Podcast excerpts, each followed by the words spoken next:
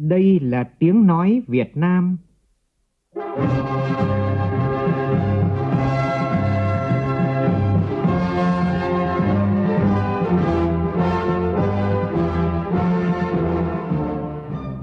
là tiếng nói Việt Nam,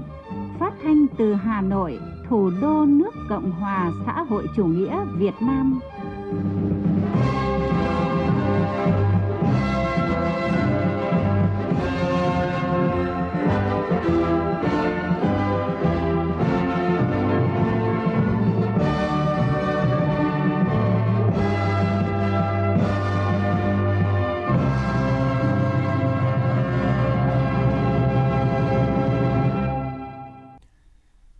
Biên tập viên Đức Hưng kính chào quý vị và các bạn. Mời quý vị và các bạn nghe chương trình Thời sự trưa của Đài Tiếng nói Việt Nam với những thông tin đáng chú ý sau đây.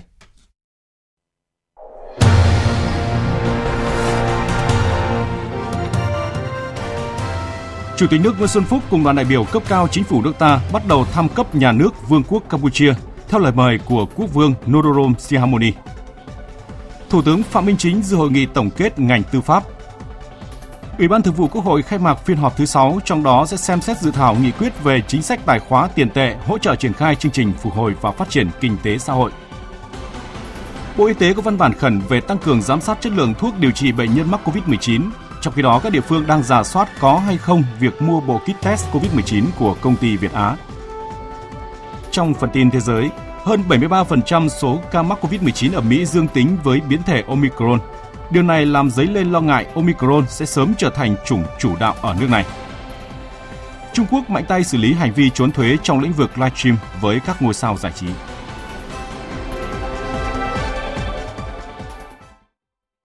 Bây giờ là nội dung chi tiết. Thưa quý vị và các bạn, sáng nay theo giờ địa phương, Chủ tịch nước Nguyễn Xuân Phúc dẫn đầu đoàn cấp cao Việt Nam đã đến sân bay Phnom Penh, thủ đô Phnom Penh, bắt đầu thăm cấp nhà nước Vương quốc Campuchia theo lời mời của Quốc vương Campuchia Norodom Sihamoni. Phóng viên Vũ Dũng đưa tin. Đón Chủ tịch nước Nguyễn Xuân Phúc tại sân bay, về phía Campuchia có Phó Thủ tướng, Bộ trưởng Hoàng cung Samdech Kong Samon, Bộ trưởng cao cấp phụ trách Hoàng cung Kai Sofan, Quốc vụ Khanh Bộ trưởng Hoàng cung Kai Bunli, Bộ trưởng Du lịch Thông Khon, 12 tướng lĩnh cao cấp của quân đội và công an Campuchia,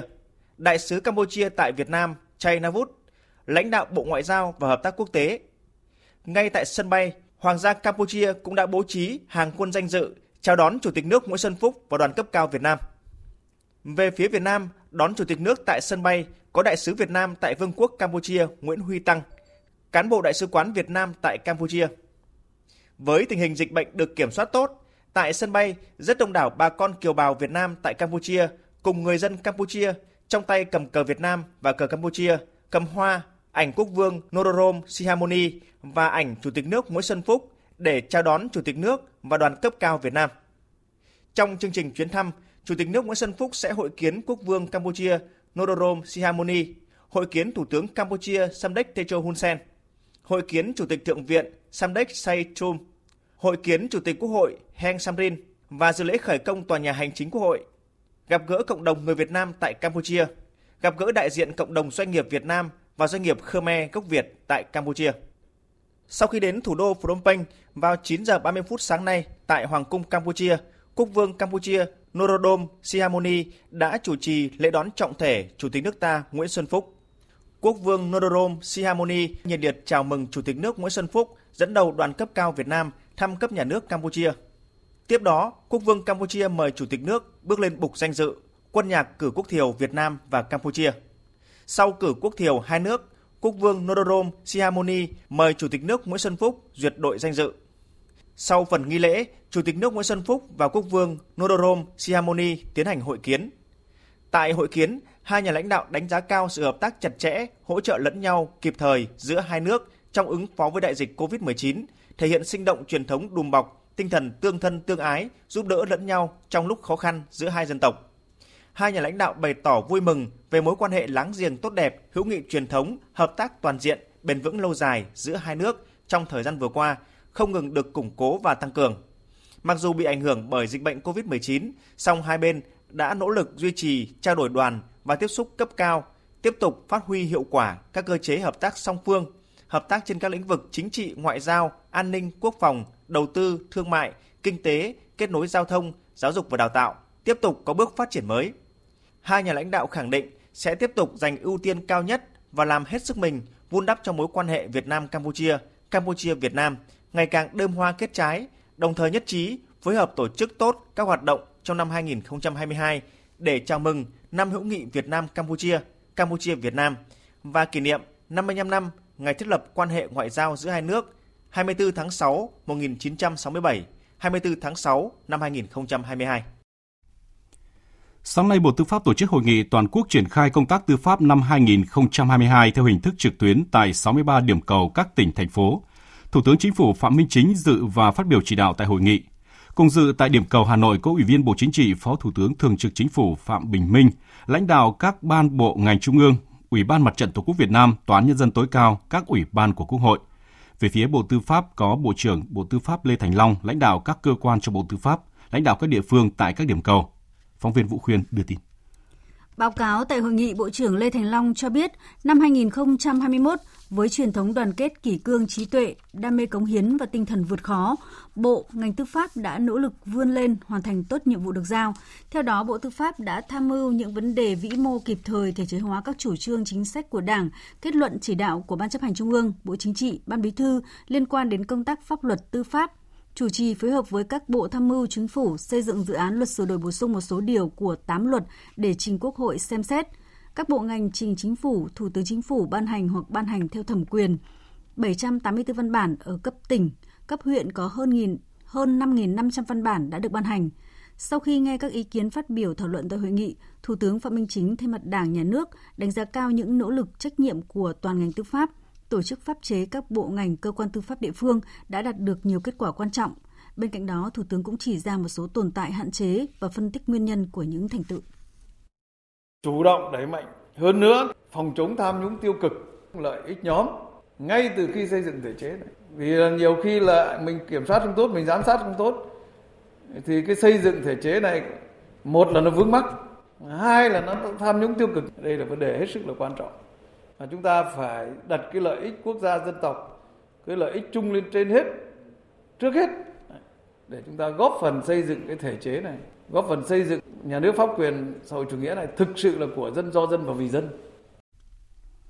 Thủ tướng cũng yêu cầu Bộ Tư pháp cần phối hợp chặt chẽ với các bộ ngành địa phương, lắng nghe ý kiến nhiều chiều, ý kiến của nhân dân, doanh nghiệp, tranh thủ trí tuệ của các nhà khoa học, các chuyên gia, xuất phát từ thực tiễn và tham khảo kinh nghiệm quốc tế trong xây dựng và thực thi pháp luật, tất cả vì lợi ích của nhân dân, của đất nước. Tại hội nghị, thay mặt lãnh đạo Đảng, Nhà nước, Thủ tướng Phạm Minh Chính đã trao tặng huân chương lao động hạng nhất, nhì, ba và bằng khen của Thủ tướng Chính phủ cho các tập thể cá nhân vì đã có thành tích xuất sắc trong chỉ đạo, tổ chức triển khai thực hiện nhiệm vụ chính trị của đất nước, của ngành được giao, góp phần vào sự nghiệp xây dựng và bảo vệ Tổ quốc. Đợt 2 phiên họp thứ 6 của Ủy ban Thường vụ Quốc hội diễn ra trong hai ngày hôm nay và ngày mai. Trong đợt họp này, Ủy ban Thường vụ Quốc hội sẽ xem xét nhiều nội dung cấp bách quan trọng chuẩn bị cho kỳ họp bất thường diễn ra vào đầu năm tới.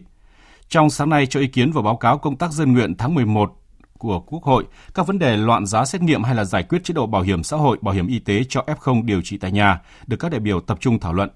Phóng viên Lại Hoa phản ánh. Chủ nhiệm Ủy ban Pháp luật của Quốc hội Hoàng Thanh Tùng cho biết, vấn đề cử tri và nhân dân đang rất bức xúc là việc thổi giá xét nghiệm, cụ thể là những sai phạm của công ty Việt Á đang được các cơ quan điều tra vào cuộc xử lý. Điều này khiến dư luận đặt câu hỏi về chất lượng các kit xét nghiệm COVID-19.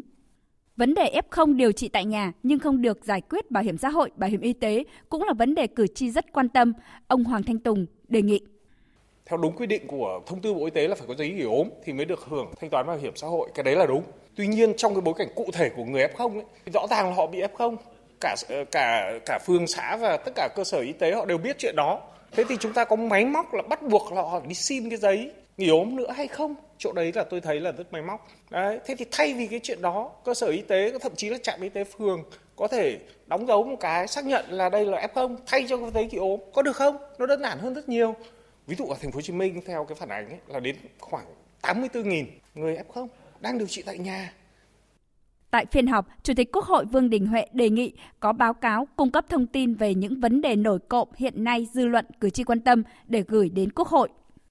Liên quan đến cái tính công khai minh bạch, phòng chống tiêu cực trong cái phòng chống dịch nổi lên rất rõ là cái vấn đề về giá về test về kit xét nghiệm vân vân nhiều vấn đề là cũng người dân người ta cũng rất quan tâm thế thì nên chăng trong cái kỳ họp này mình không có cái nội dung báo cáo bằng văn bản trình bày trước quốc hội có thể cung cấp một số cái thông tin qua công tác giám sát, theo dõi của các cái hội đồng dân tộc, các ủy ban, giúp cho thường vụ quốc hội có một cái báo cáo ờ, có tính chất là cung cấp thông tin thôi Ủy ban Thường vụ Quốc hội cũng đề nghị các cơ quan chức năng vào cuộc làm rõ những đơn thư kiến nghị giám đốc thẩm, tái thẩm do quá trình tố tụng sai dẫn đến oan. Trong khi đó, luật bồi thường không có bồi thường sai, những giải thích đối với nhân dân cũng có những điểm khó thuyết phục. Đối với 32 vụ việc đoàn giám sát của Ủy ban Thường vụ Quốc hội đã có kiến nghị, đến nay các cơ quan chức năng đã giải quyết 12 vụ việc, còn 20 vụ việc đang xem xét giải quyết. Ủy ban Thường vụ Quốc hội đề nghị Ban dân nguyện tiếp tục theo dõi, đôn đốc các cơ quan có thẩm quyền sớm giải quyết dứt điểm các vụ việc này. Ban tuyên giáo Trung ương tối qua chủ trì tổ chức lễ trao giải và triển lãm cuộc thi ảnh nghệ thuật cấp quốc gia về đề tài Biển đảo quê hương với tên gọi Tổ quốc bên bờ sông – Tới dự có Ủy viên Bộ Chính trị, Phó Thủ tướng Thường trực Chính phủ Phạm Bình Minh, Bí thư Trung ương Đảng, trưởng ban tuyên giáo Trung ương Nguyễn Trọng Nghĩa. Tin của phóng viên Nguyễn Hằng. Cuộc thi năm nay có sự tham gia của hơn 1.000 tác giả với gần 6.000 tác phẩm. Ban tổ chức đã chọn ra hơn 121 tác phẩm vào vòng trung khảo và tôn vinh trao 2 giải nhất, 4 giải nhì, 6 giải ba, 10 giải khuyến khích cho các tác phẩm là ảnh đơn, ảnh bộ xuất sắc nhất – Phát biểu tại lễ trao giải, trưởng ban tuyên giáo Trung ương Nguyễn Trọng Nghĩa đề nghị đội ngũ các nghệ sĩ nhiếp ảnh nói riêng và giới trí thức, nhà khoa học, văn nghệ sĩ nói chung cần tiếp tục đổi mới, sáng tạo các hình thức tuyên truyền phù hợp với tình hình mới, tăng cường và củng cố sự đồng thuận xã hội, khơi dậy tinh thần đoàn kết, lòng yêu nước trong mỗi người dân Việt Nam đối với nhiệm vụ bảo vệ chủ quyền biển đảo thiêng liêng của Tổ quốc.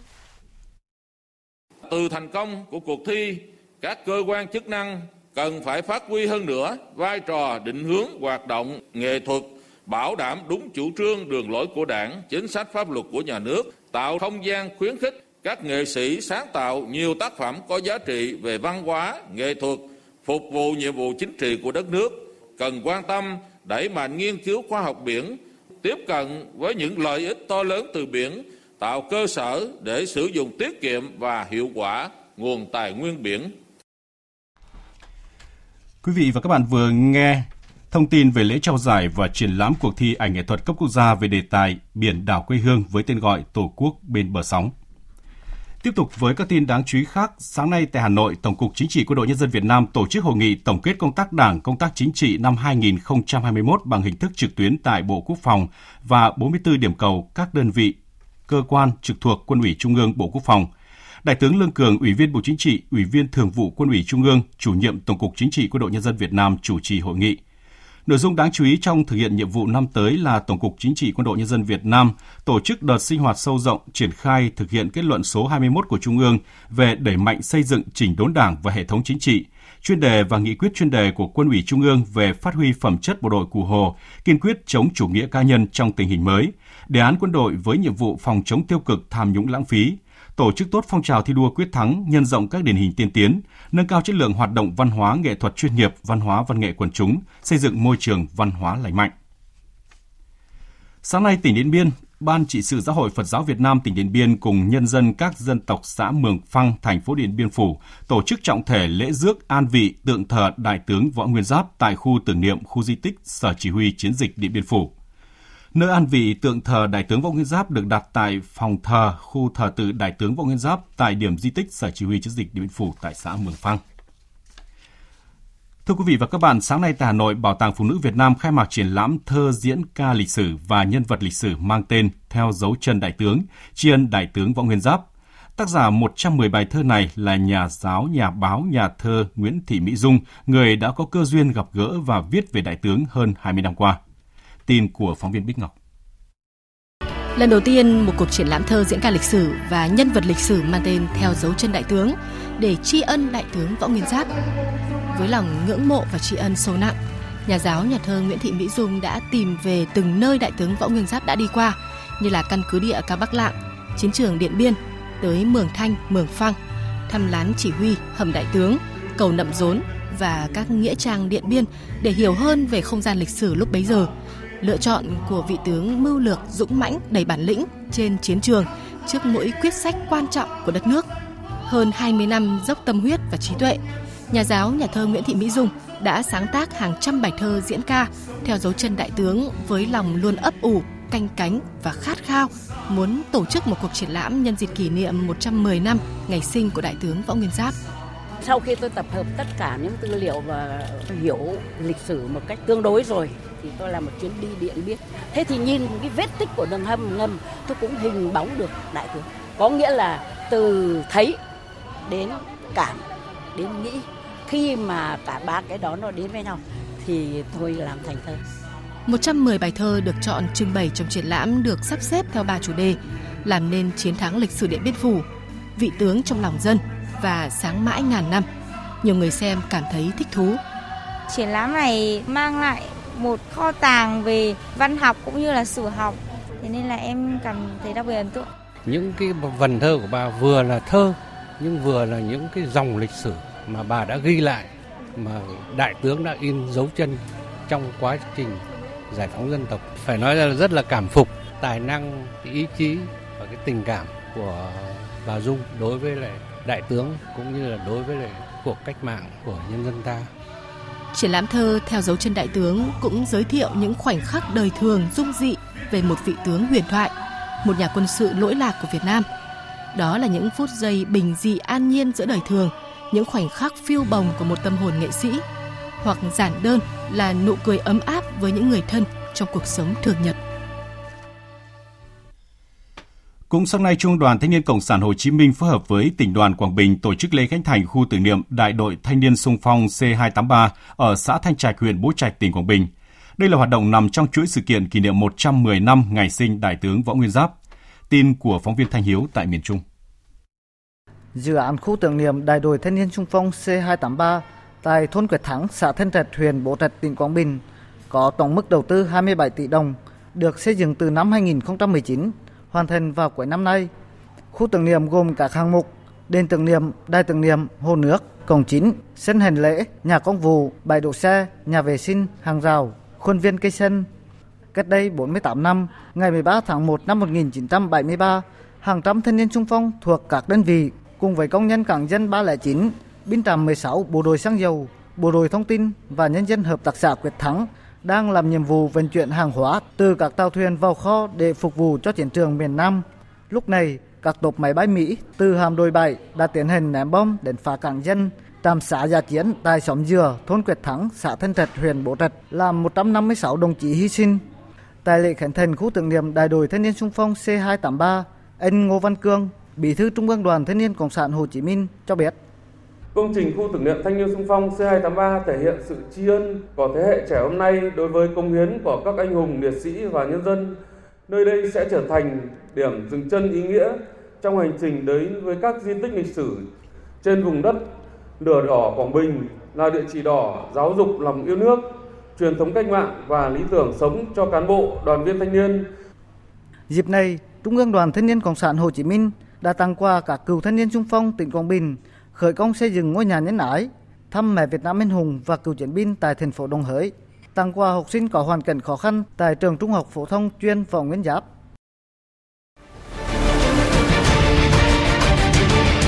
Thích ứng để bình thường mới. Thích ứng để bình thường mới.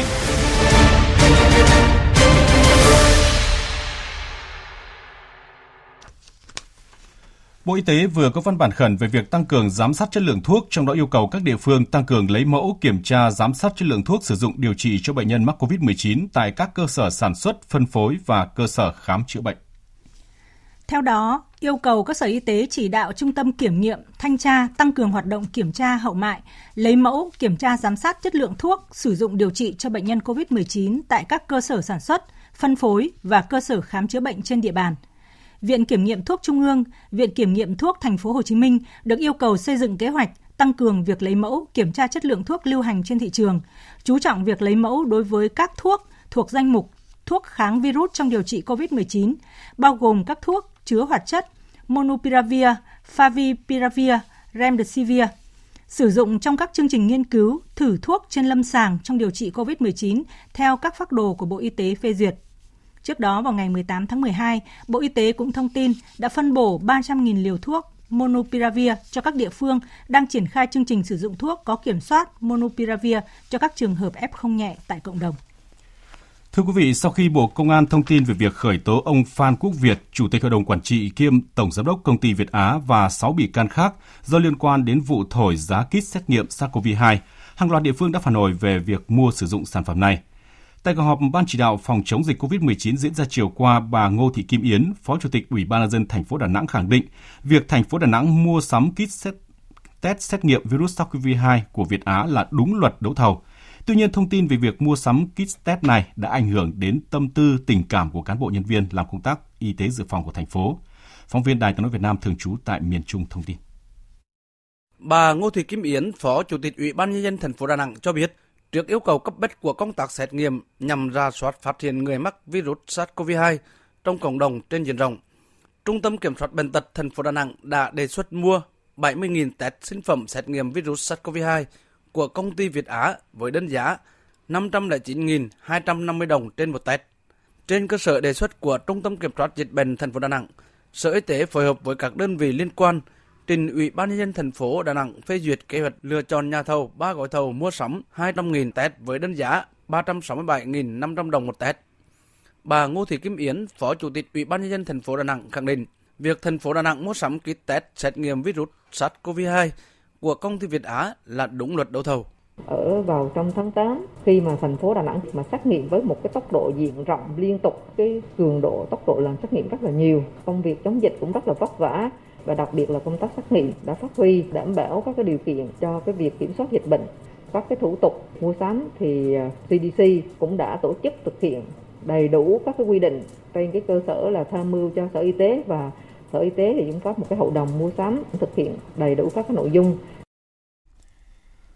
cũng liên quan đến bộ kit test COVID-19 của công ty Việt Á, theo thông tin của nhóm phóng viên Đài tiếng nói Việt Nam thường trú tại khu vực thành phố Hồ Chí Minh, đại diện Trung tâm Kiểm soát bệnh tật CDC các tỉnh Long An, Bình Phước, Bình Thuận, Ninh Thuận cho biết đã từng mua và sử dụng kit xét nghiệm của công ty này. Riêng ở tỉnh Đồng Nai, ông Bạch Thái Bình, giám đốc CDC đã từ chối trả lời phóng viên Đài tiếng nói Việt Nam về việc có mua kit test của công ty Việt Á hay không. Còn tại thành phố Hồ Chí Minh, ông Nguyễn Hồng Tâm, phó giám đốc điều hành Trung tâm Kiểm kiểm soát bệnh tật thành phố Hồ Chí Minh khẳng định trong thời gian trung tâm tổ chức đấu thầu mua vật tư, trang thiết bị y tế, công ty cổ phần công nghệ Việt Á có đến chào bán kit xét nghiệm nhưng mà trung tâm đã từ chối vì giá bán quá cao.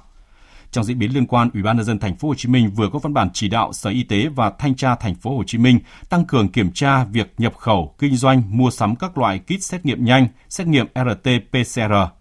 Tin của Vũ Hường, phóng viên thường trú tại thành phố Hồ Chí Minh.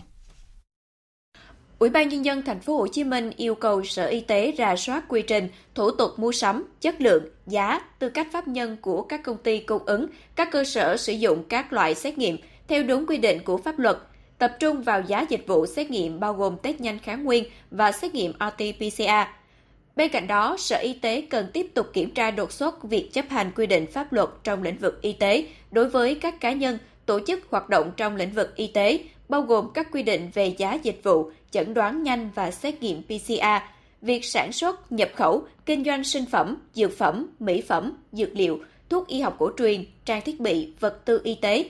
Đồng thời, đơn vị này cũng tham mưu việc chỉ đạo sở ban ngành tiếp tục thực hiện nghiêm theo các quy định của Bộ Y tế về tăng cường thanh tra, kiểm tra và xử lý vi phạm về phòng chống dịch COVID-19, phòng chống tham nhũng, tiêu cực, lợi ích nhóm trong thực hiện các biện pháp phòng chống dịch COVID-19. Trường hợp phát hiện có dấu hiệu hình sự, Sở Y tế tham mưu Ủy ban nhân dân thành phố Hồ Chí Minh chuyển hồ sơ sang công an thành phố để xử lý theo quy định của pháp luật. Ủy ban nhân dân thành phố Hồ Chí Minh cũng giao thanh tra thành phố phối hợp hỗ trợ Sở Y tế trong công tác trên. Chương trình thời sự trưa sẽ để tiếp tục với các tin đáng chú ý khác. Sáng nay tại Hà Nội, Trung đoàn Thanh niên Cộng sản Hồ Chí Minh phối hợp với Tổng công ty rượu bia nước giải khát Sài Gòn tổ chức chương trình Tết chung một nhà nhằm hỗ trợ công nhân lao động và sinh viên về quê đón Tết. Tin của phóng viên Phương Thoa. Chương trình sẽ hỗ trợ 270 vé máy bay, 1.530 vé xe khách và 200 vé tàu cho 2.000 công nhân lao động và sinh viên đại học tại Hà Nội, Bắc Ninh, Bắc Giang, Thành phố Hồ Chí Minh, Bình Dương và Đồng Nai về quê dịp Tết Nguyên đán Ngoài ra, chương trình cũng sẽ trao quà Tết cho 800 sinh viên công nhân người lao động khó khăn, đoàn viên thanh niên và tình nguyện viên tuyến đầu ở các địa phương để đón Tết Nguyên đán tại thành phố Hà Nội, các tỉnh Hòa Bình, Quảng Ninh và thành phố Hồ Chí Minh. Theo anh Nguyễn Ngọc Lương, Bí thư Trung ương Đoàn Thanh niên Cộng sản Hồ Chí Minh, chương trình năm nay mở rộng thêm đối tượng là tình nguyện viên, lực lượng xung kích trên tuyến đầu phòng chống dịch COVID-19. Năm nay thì không chỉ là chăm lo cho người đi về đón Tết với cùng với gia đình thì những người mà do các điều kiện khác nhau ở lại địa bàn đó có thể là do thực hiện nhiệm vụ chính trị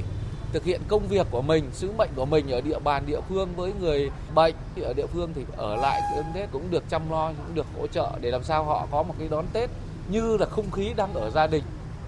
Ông Bennett Neo, Tổng Giám đốc Tổng Công ty Rượu Bia Nước Giải Khát Sài Gòn cho biết, Sabeco sẽ đồng hành với nguồn lực 7 tỷ đồng với mong muốn lan tỏa tinh thần đoàn kết dân tộc và sự gắn kết gia đình. Với chương trình Tết chung một nhà, chúng tôi có thể hỗ trợ được nhiều hơn các đối tượng trong cộng đồng xã hội với nhiều ngành nghề khác nhau. Chúng tôi hy vọng những người được hỗ trợ sẽ có cơ hội trở về nhà đoàn tụ với gia đình trong dịp Tết. Bởi đây là thời điểm tốt lành nhất để tất cả chúng ta đến được với nhau để thắt chặt tinh thần đoàn kết và đi lên cùng nhau. Các chuyến bay, chuyến xe miễn phí sẽ được khởi hành từ ngày 24 tháng 1 năm 2022 đến 28 tháng 1 năm 2022, tức là từ ngày 21 tháng 12 đến 26 tháng 12 âm lịch. Mặc dù tỷ lệ tham gia bảo hiểm xã hội tự nguyện tăng mạnh trong 2 năm qua nhưng mà tỷ lệ bao phủ mới đạt khoảng 1,86% lực lượng lao động. Thông tin được đưa ra tại hội thảo bảo hiểm xã hội tự nguyện và cơ hội tiếp cận của lao động phi chính thức do mạng lưới vì người lao động di cư phối hợp với một số đơn vị tổ chức sáng nay. Tin của phóng viên Kim Thành.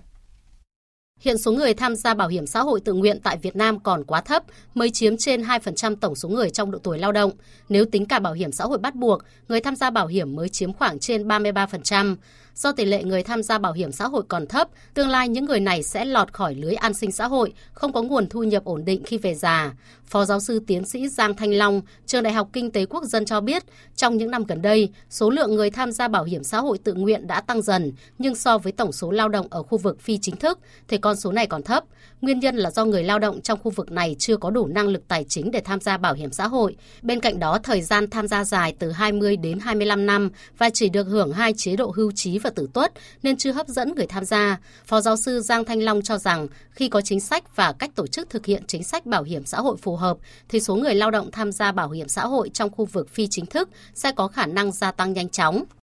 tạo ra một chính sách thuận lợi cho cái người lao động phi chính thức tham gia bảo hiểm xã hội tự nguyện thì phải tùy thuộc vào cái điều kiện của người lao động. Thì tôi lấy ví dụ như hiện nay thì nên chúng ta chỉ có hai chính sách. Thế bây giờ chúng ta cần phải cân nhắc là có thể mở rộng những chính sách mà rất là sát sườn với quyền lợi của cái người lao động và nó giống như là bảo hiểm xã hội bắt buộc là chúng ta có những chế độ ngắn hạn như là thai sản rồi ốm đau hoặc là thất nghiệp. Ờ, cái thứ hai tức là bản thân cái người lao động thì họ cũng đối mặt với rất nhiều các khó khăn liên quan đến thu nhập À, chính vì lý do đó thì chúng ta cũng cần cân nhắc là có những cái sự hỗ trợ nhất định và có những quy định linh hoạt về việc là đóng để làm sao họ thấy rằng là sau khi đóng bảo hiểm xã hội tự nguyện rồi khả năng là họ vẫn có đủ để chi tiêu cho cái cuộc sống hàng ngày. Ủy ban nhân dân thành phố Hồ Chí Minh vừa có công văn khẩn gửi Bộ Tài chính về đăng ký điều chỉnh xin giảm 5.900 tỷ đồng vốn đầu tư công năm 2021 cho 4 dự án sử dụng nguồn vốn ODA vay lại vốn vay nước ngoài của chính phủ. Nguyên nhân do tỷ lệ giải ngân vốn đầu tư công từ nguồn ODA vay lại của 4 dự án này chỉ đạt 33,8% so với kế hoạch.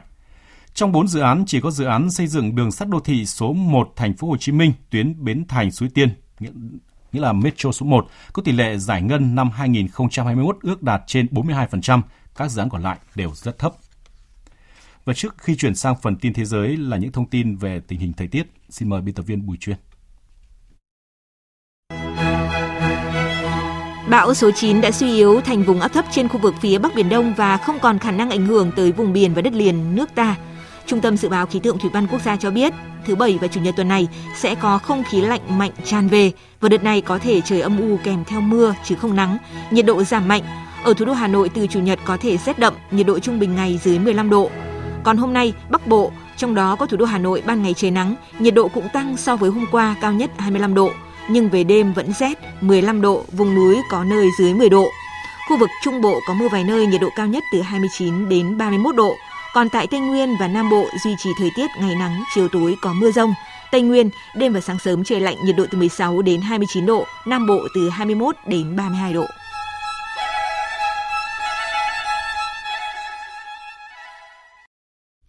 Chuyển sang phần tin thế giới. Mỹ sẵn sàng tham gia đối thoại với Nga thông qua nhiều kênh ngoại giao. Nhà Trắng cho biết đây là tuyên bố của Cố vấn An ninh Quốc gia Mỹ Jake Sullivan với Cố vấn chính sách đối ngoại của Tổng thống Nga, ông Yuri Usakov trong cuộc điện đàm hôm qua. Ông Sullivan nhấn mạnh bất kỳ cuộc đối thoại nào giữa Mỹ và Nga cũng cần dựa trên cơ sở có đi có lại và giải quyết những mối quan ngại của Washington. Trong khi đó, người phát ngôn Điện Kremlin Dmitry Peskov cho biết trong cuộc điện đàm, hai quan chức này đã tiếp tục thảo luận một số vấn đề sau khi Nga gửi Mỹ những đề xuất mà Moscow muốn đàm phán, đồng thời nhất trí duy trì liên lạc. Cố vấn Usakov cũng đã nói với ông Sullivan rằng Nga sẵn sàng bắt đầu các cuộc đàm phán về những dự thảo thỏa thuận trong vấn đề bảo đảm an ninh mà Moscow đã công bố. Bộ trưởng Quốc phòng Đức cũng đã cho biết NATO sẽ thảo luận các đề xuất của Moscow về đảm bảo an ninh của Nga vào đầu tuần tới. Honduras chính thức có nữ tổng thống đầu tiên. Hội đồng bầu cử quốc gia Honduras hôm qua đã chính thức công bố ứng viên cánh tả Xiomara Castro de Zelaya là tổng thống đắc cử trong cuộc bầu cử diễn ra ngày 28 tháng 11 vừa qua. Đây là lần đầu tiên trong lịch sử Honduras có nữ tổng thống.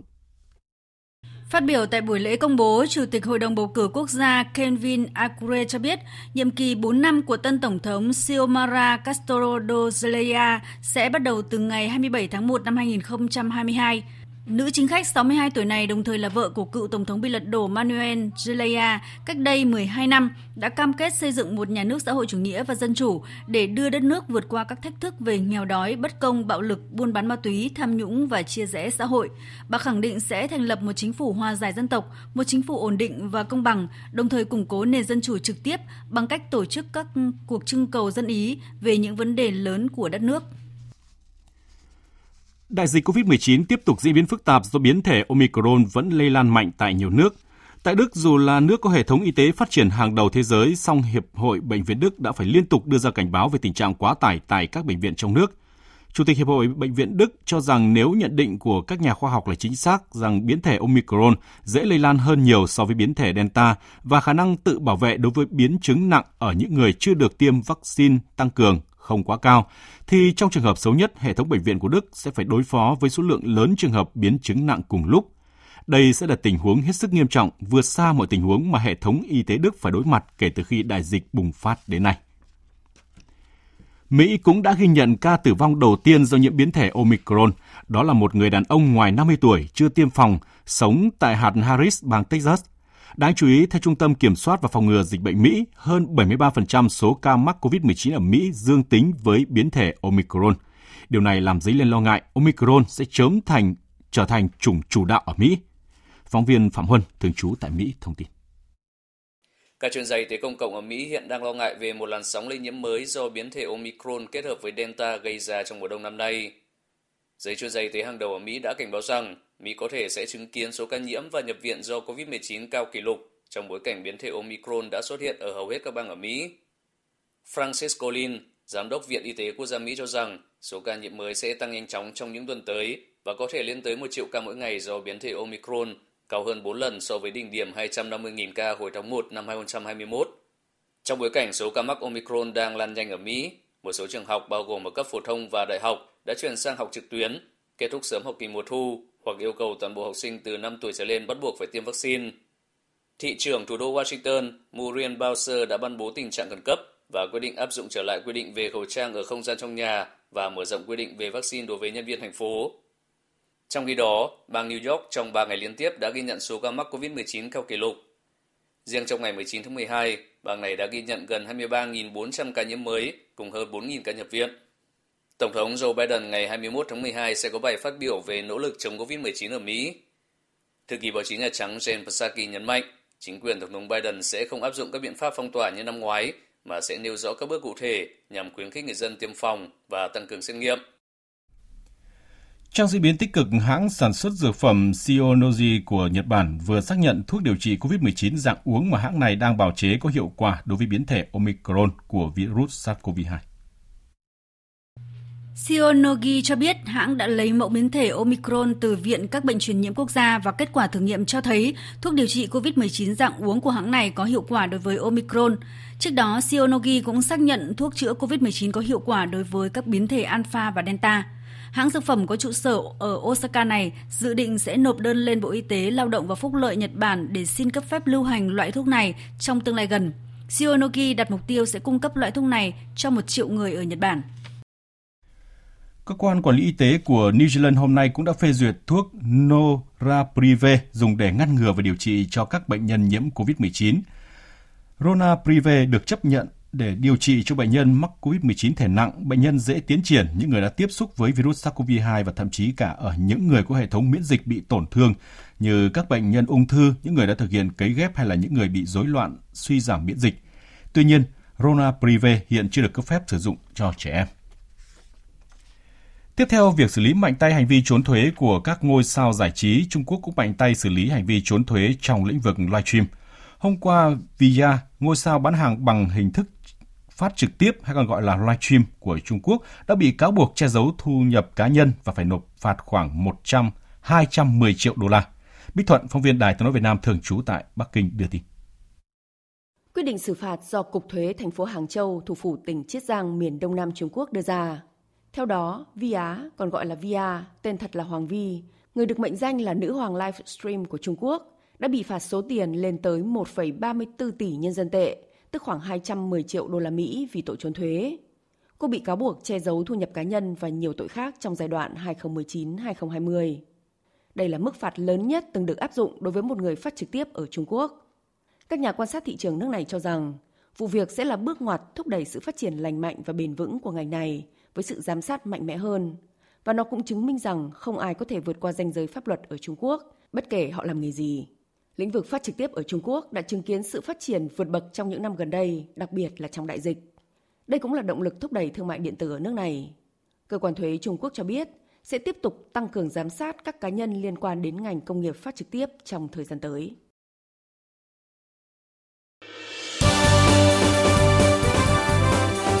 Thời sự tiếng nói Việt Nam Thông tin nhanh Bình luận sâu Tương tác đa chiều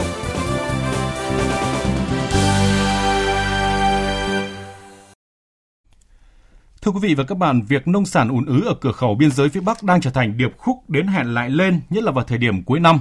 Điều đáng nói là trong khi hàng nghìn xe tải phải trầu trực chờ thông quan trên cửa khẩu thì vẫn có hàng đoàn xe tải chở nông sản từ các địa phương vẫn ùn ùn tiến về đây. Chiều qua tại Hà Nội, chủ trì buổi gặp gỡ trao đổi với các cơ quan báo chí về giải pháp tháo gỡ ùn tắc nông sản ở cửa khẩu tỉnh Lạng Sơn. Thứ trưởng Bộ Nông nghiệp và Phát triển Nông thôn Trần Thanh Nam cho biết, nguyên nhân của tình trạng này là do một số doanh nghiệp không đảm bảo các quy định của phía Trung Quốc, đặc biệt là không đảm bảo thực hiện đúng nguyên tắc trong phòng chống dịch COVID-19. Thiết nghĩ để chữa chứng ngẽn ở cửa khẩu cần phải có giải pháp lâu dài, căn cơ của nhiều ngành, thay đổi từ sản xuất, chế biến, vận tải, chuỗi cung ứng, lưu thông hàng hóa đến quản lý xuất nhập khẩu, không thể đổ lỗi hết cho dịch COVID-19. Đây là vấn đề mà chúng tôi đề cập ngay sau đây cùng với sự tham gia của phóng viên Duy Thái thường trú khu vực Đông Bắc và phóng viên Chu Trinh thường trú khu vực Đồng bằng sông Cửu Long. Xin chào anh Duy Thái ạ. Dạ vâng ạ. À, đến thời điểm này thì uh, tình hình thông quan ở đây đã được cải thiện đến đâu rồi ạ thưa anh ạ? À, dạ vâng quý vị và các bạn, 4.600 xe. Trong đó nhiều nhất là tại Tân Thanh với 2.575 xe. À, lượng tồn chủ yếu là dưa hấu từ tỉnh Quảng Ngãi, Thanh Long tỉnh Bình Thuận, à, xoài từ tỉnh Bình Định, À, so với sáng ngày 19 tháng 12 thì à, lượng tồn đã giảm đến 300 xe sau một ngày. Nguyên nhân cũng là do thời gian chờ đợi quá lâu. Các mặt hàng nông sản là hoa quả đã bắt đầu hư hỏng nên các doanh nghiệp chủ hàng đã lựa chọn giải pháp quay đầu xe, chuyển tiêu thụ nội địa nhằm khắc phục phần nào chi phí. À, tuy nhiên thì hiện nay tại Lạng Sơn thì chỉ còn cửa khẩu quốc tế hữu nghị đang thông quan. Khi uh, cửa khẩu Tân Thanh đã tạm dừng thông quan từ ngày 18 tháng 12 và cửa khẩu Trinh Ma thì đã dừng từ ngày 8 tháng 12 ạ. Bên phía Trung Quốc thì cũng đã thông báo 14 ngày trước và sau Tết Nguyên đán 2022 này thì nước bạn cũng sẽ không thực hiện thủ tục thông quan hàng bảo quản lạnh thì điều này cũng vô hình chung khiến tình hình xuất khẩu nông sản ngày càng khó khăn hơn ạ. Vâng, à, nguyên nhân dẫn đến tình trạng ùn ứ hiện nay được các đơn vị chức năng tỉnh Lạng Sơn giải thích như thế nào và đã có những cái giải pháp tháo gỡ ra sao thưa anh Duy Thái ạ? À dạ vâng, các lý do chính thì là bên phía Quảng Tây Trung Quốc siết chặt các biện pháp phòng chống dịch nên năng lực thông quan so với thời điểm trước thì tương đối chậm đã giảm khoảng 50% à, nước bạn thì theo đuổi cái chính sách zero covid nên chỉ cần phát hiện một trường hợp nghi ngờ hoặc mắc covid 19 thì mọi hoạt động thông quan sẽ ngay lập tức được dừng lại à, với lý do là để giả soát lại công tác phòng chống dịch bệnh ạ. Cùng với đó thì cuối năm cũng là lúc mà vụ thu hoạch nông sản của nhiều địa phương. À, trong khi nhiều cửa khẩu tại một số tỉnh khác như Lào Cai tạm đóng nên hàng hóa lại đổ dồn với Lạng Sơn vượt quá khả năng thông quan tại các cửa khẩu trong thời điểm hiện tại ạ. À, mặc dù tỉnh Lạng Sơn đã khuyến cáo cho các tỉnh thành phố có hàng hóa xuất khẩu À, tuy nhiên thì vẫn chưa có sự phối hợp chặt chẽ hiệu quả giữa các địa phương doanh nghiệp à, điều tiết hàng hóa xuất khẩu lên biên giới ạ. Việc các phương tiện ùn tắc với số lượng lớn thì đã gây áp lực rất lớn trong với công tác quản lý điều hành của tỉnh Lạng Sơn trong nhiều lĩnh vực. Khi à, xảy nguy cơ xảy ra lây nhiễm dịch bệnh là rất lớn. Và để giải quyết phần nào tình trạng ùn ứ thì Lạng Sơn đã huy động nguồn nhân lực vật lực rất lớn để đảm bảo cái công tác quản lý người và phương tiện chở hàng hóa tồn chờ xuất khẩu và đang tích cực hội đàm với phía nước bạn Trung Quốc để thống nhất quy trình khử khuẩn hàng hóa xuất nhập khẩu giữa hai bên. Tuy nhiên đó thì mới chỉ là những cái giải pháp trước mắt và cần những cái giải pháp căn cơ và lâu dài hơn. À, tại cuộc họp với Bộ Nông nghiệp và Phát triển Nông thôn vào chiều qua với Bộ Nông nghiệp và Phát triển Nông thôn thì à, Lạng Sơn cũng đã kiến nghị chính phủ, Bộ Nông nghiệp Phát triển Nông thôn và các bộ ngành nên tổ chức một hội nghị triển khai cái kế hoạch nhiệm vụ ngay từ đầu năm để có những cái phương án giải pháp chủ động hơn. Tỉnh thì cũng đề nghị Bộ à, Nông nghiệp Phát triển Nông thôn sớm ký kết cái hiệp cái nghị định thư với phía Trung Quốc về kiểm dịch thực vật đối với các loại hoa quả để giảm bớt cái thủ tục kiểm tra kiểm soát tại các cửa khẩu ạ. Và điều quan trọng nhất đó là nên thay đổi tập quán kinh doanh xuất khẩu từ tiểu ngạch sang chính ngạch với những cái điều khoản rõ ràng minh bạch giữa hai bên ạ. Vâng, à, xin được cảm ơn phóng viên Duy Thái. Như vậy là phía cửa khẩu đã có những khuyến cáo về những khó khăn trong thông quan. Bộ Công Thương, Bộ Nông nghiệp và Phát triển Nông thôn cũng khuyến nghị rất nhiều lần. Thế nhưng các xe hàng vẫn ùn ùn nối đuôi lên biên giới khiến tình trạng quá tải càng thêm nghiêm trọng. Và theo thông tin chúng tôi có được từ phóng viên thường trú khu vực Đông Bắc thì không riêng gì cửa khẩu Tân Thanh hiện nay lượng xe container hàng đông lạnh và hoa quả xuất khẩu sang Trung Quốc qua cửa khẩu Móng Cái tỉnh Quảng Ninh vẫn kẹt lại khoảng trên 1.000 xe container. Trong khi đó, số xe container được thông quan hàng ngày chỉ từ 40 đến 50 xe, khiến lượng xe ùn ứ ở Móng Cái là rất lớn. Lúc này câu hỏi được đặt ra là vai trò của địa phương trong thông tin điều tiết việc vận chuyển nông sản tới các cửa khẩu như thế nào – một trong những khu vực đang vào mùa thu hoạch rau quả và có lượng hàng xuất khẩu sang Trung Quốc rất lớn là đồng bằng sông Cửu Long. Thưa anh Chu Trinh, tại sao trong những ngày qua những thông tin về tình trạng ùn tắc ở cửa khẩu phía Bắc được phản ánh rất nhiều và cũng có những khuyến cáo từ phía các cơ quan chức năng, nhưng mà lượng xe tải chở nông sản vẫn ờ, không ờ, dừng và vẫn tiếp tục được ờ, chuyên trở ra? À, vâng, phải nói là ở vùng đồng bằng sông Cửu Long hiện nay là có lượng trái cây xuất khẩu sang Trung Quốc khá lớn so với các khu vực khác ở nước ta nhất là thanh long, rồi mít, bưởi, hồng xiêm, dừa xiêm đang vào mùa thu hoạch. Do ủng ứ tại các cửa khẩu, hàng đi không được, nhưng trái cây hiện nay đã chín, à, dùng rớt giá rất là thê thảm, nhưng phải thu hoạch chứ không còn cách nào khác.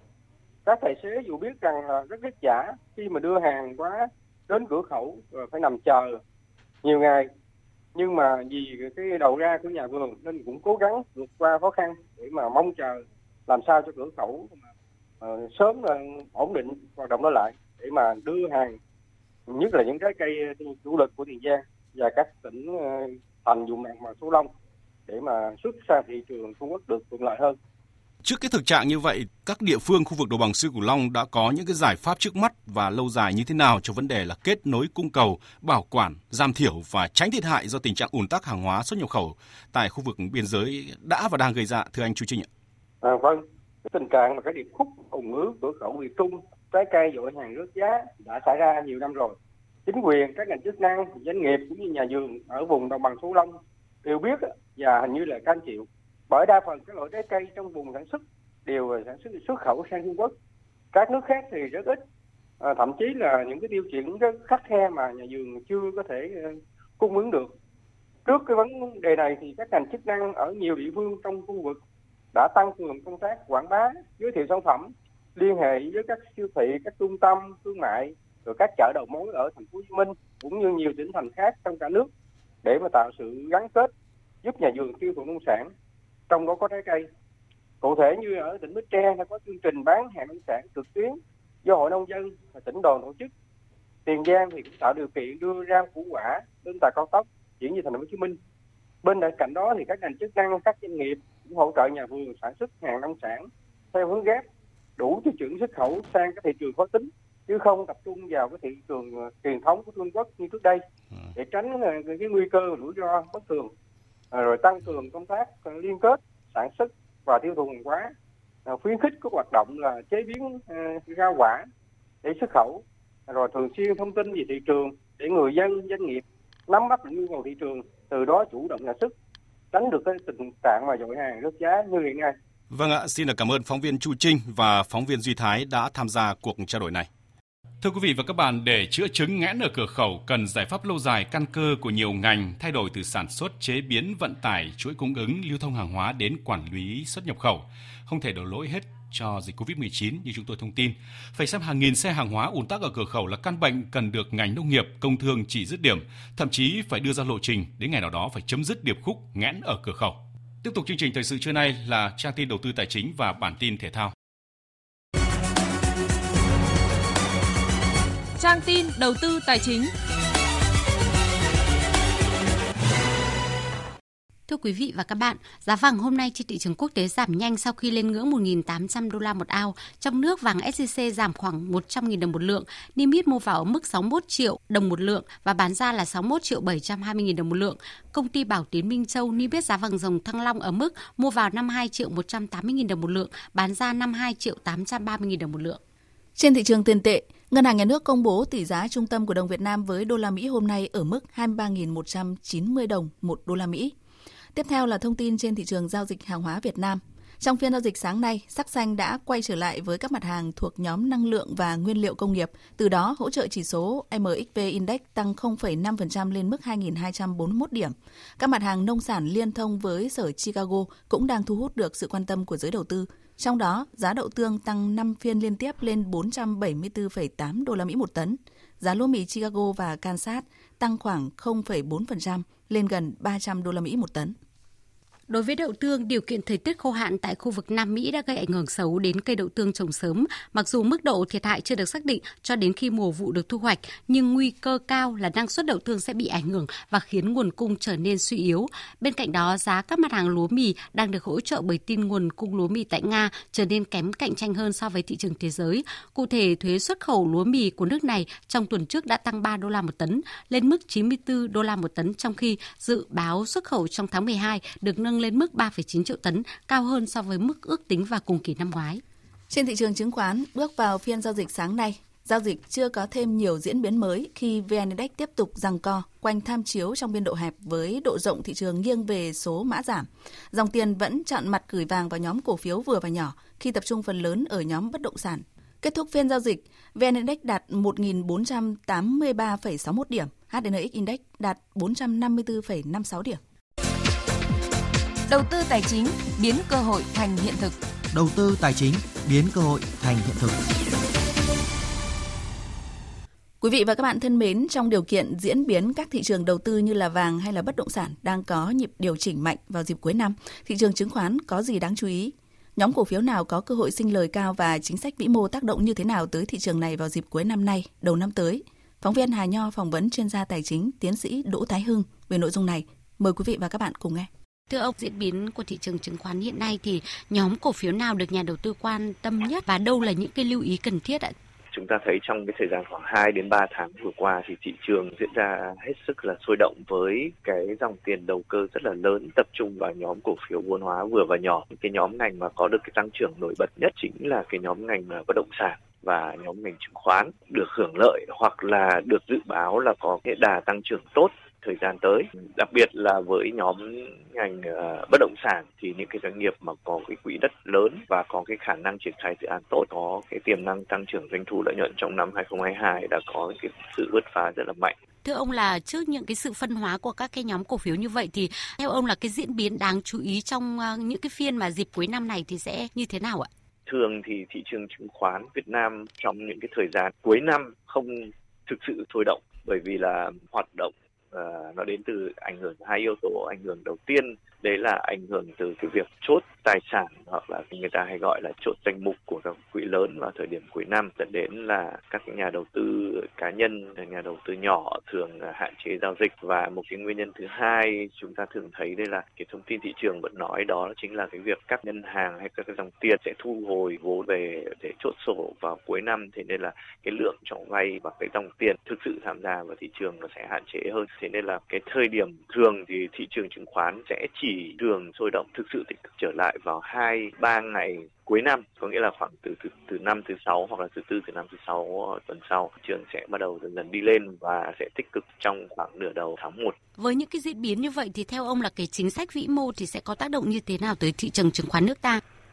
Thị trường chứng khoán Việt Nam vẫn đang diễn biến khá tích cực thì từ đầu năm chúng ta thấy thị trường chứng khoán Việt Nam tăng trưởng hơn 30% thì đây là một con số vô cùng đáng khích lệ. Tuy nhiên, chúng ta phải hiểu động cơ của cái sự tăng trưởng đấy nó đến từ đâu. Rõ ràng là cái tốc độ tăng trưởng doanh nghiệp niêm yết thì đã không tăng mạnh như cái tốc độ chung của chỉ số VN Index trong cái thời gian chúng ta thấy rõ ràng việc tăng trưởng của thị trường chứng khoán đến từ hai yếu tố chính yếu tố đầu tiên đó chính là yếu tố về kỳ vọng của thị trường cái yếu tố thứ hai là dòng tiền gọi là cung cầu thì chúng ta thấy là trong suốt năm 2021 thì lãi suất ở Việt Nam đã giảm. Điều này kích thích cái dòng vốn giá rẻ tham gia vào cái thị trường chứng khoán. Vâng ạ, xin trân trọng cảm ơn ông.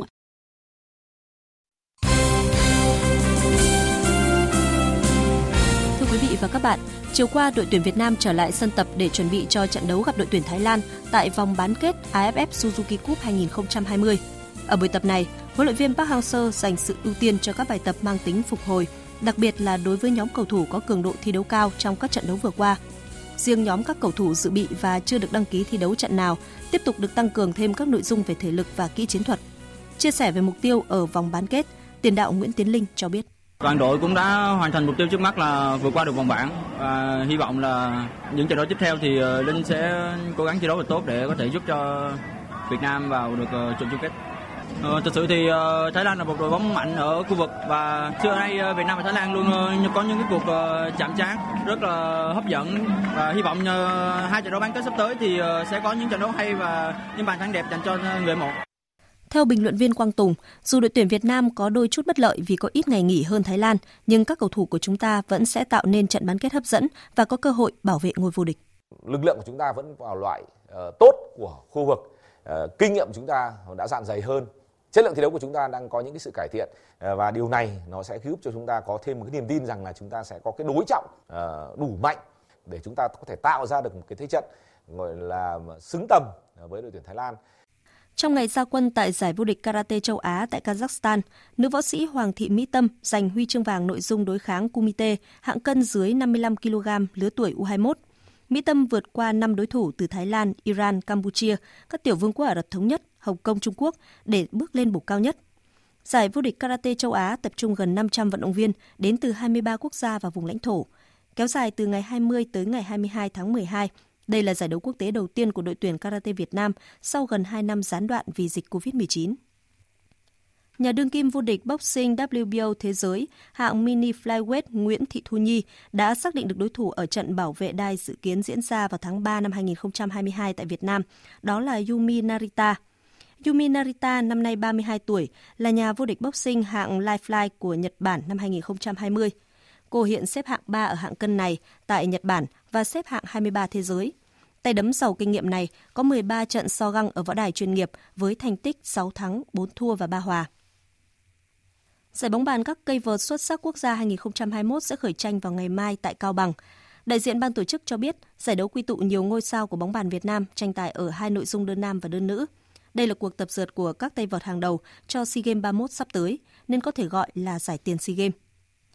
Đội tuyển bắn cung Việt Nam với 27 vận động viên đang miệt mài tập luyện tại Trung tâm huấn luyện thể thao quốc gia Hà Nội nhằm chuẩn bị cho SEA Games 31. Do dịch COVID-19 nên suốt một năm qua, các tay cung có rất ít cơ hội thi đấu cọ sát, tích lũy kinh nghiệm. Chính vì vậy, giải vô địch quốc gia sắp tới tổ chức ở Vĩnh Phúc sẽ là cơ hội để các vận động viên thể hiện mình.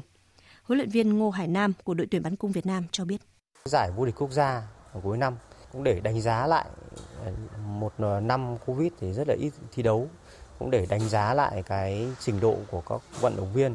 và tuyển chọn những vận động viên tốt nhất để chuẩn bị cho SEA Games năm sau. Vận động viên Hà Thị Ngọc chia sẻ. Giải đấu sắp tới tại Vĩnh Phúc rất quan trọng đối với em cũng như các đồng đội trong đội tuyển bắn cung Việt Nam vì đây là giải đấu quan trọng trong năm 2021 ạ, giúp em tích lũy kinh nghiệm cũng như tạo cảm giác thi đấu để chuẩn bị cho giải SEA Games sắp tới tổ chức tại Việt Nam ạ. Bên cạnh giải vô địch quốc gia dự kiến trong tháng 2 năm 2022, đội tuyển bắn cung Việt Nam sẽ tham dự giải vô địch châu Á trước khi bước vào tranh tài tại SEA Games 31.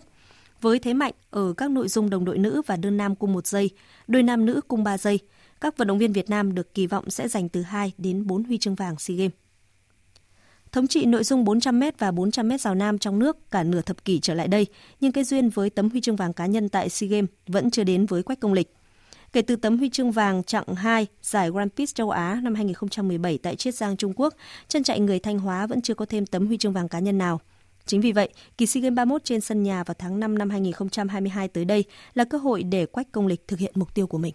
Thi đấu rất nhiều giải rồi, cũng thành tích rất là tốt, cũng vượt xa các đàn em rất nhiều nhưng mà cái duyên của mình chưa có huy chương vàng cá nhân tại SEA Games. Nên ờ, nhưng mà đó cũng là cái nỗ lực để mà em sẽ cố gắng nhiều hơn nữa để mà cố gắng tập luyện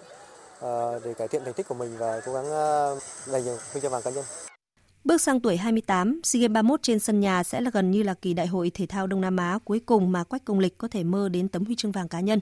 Chính vì vậy, vận động viên người Thanh Hóa sẽ nỗ lực hết mình để hoàn thành ước mơ của mình.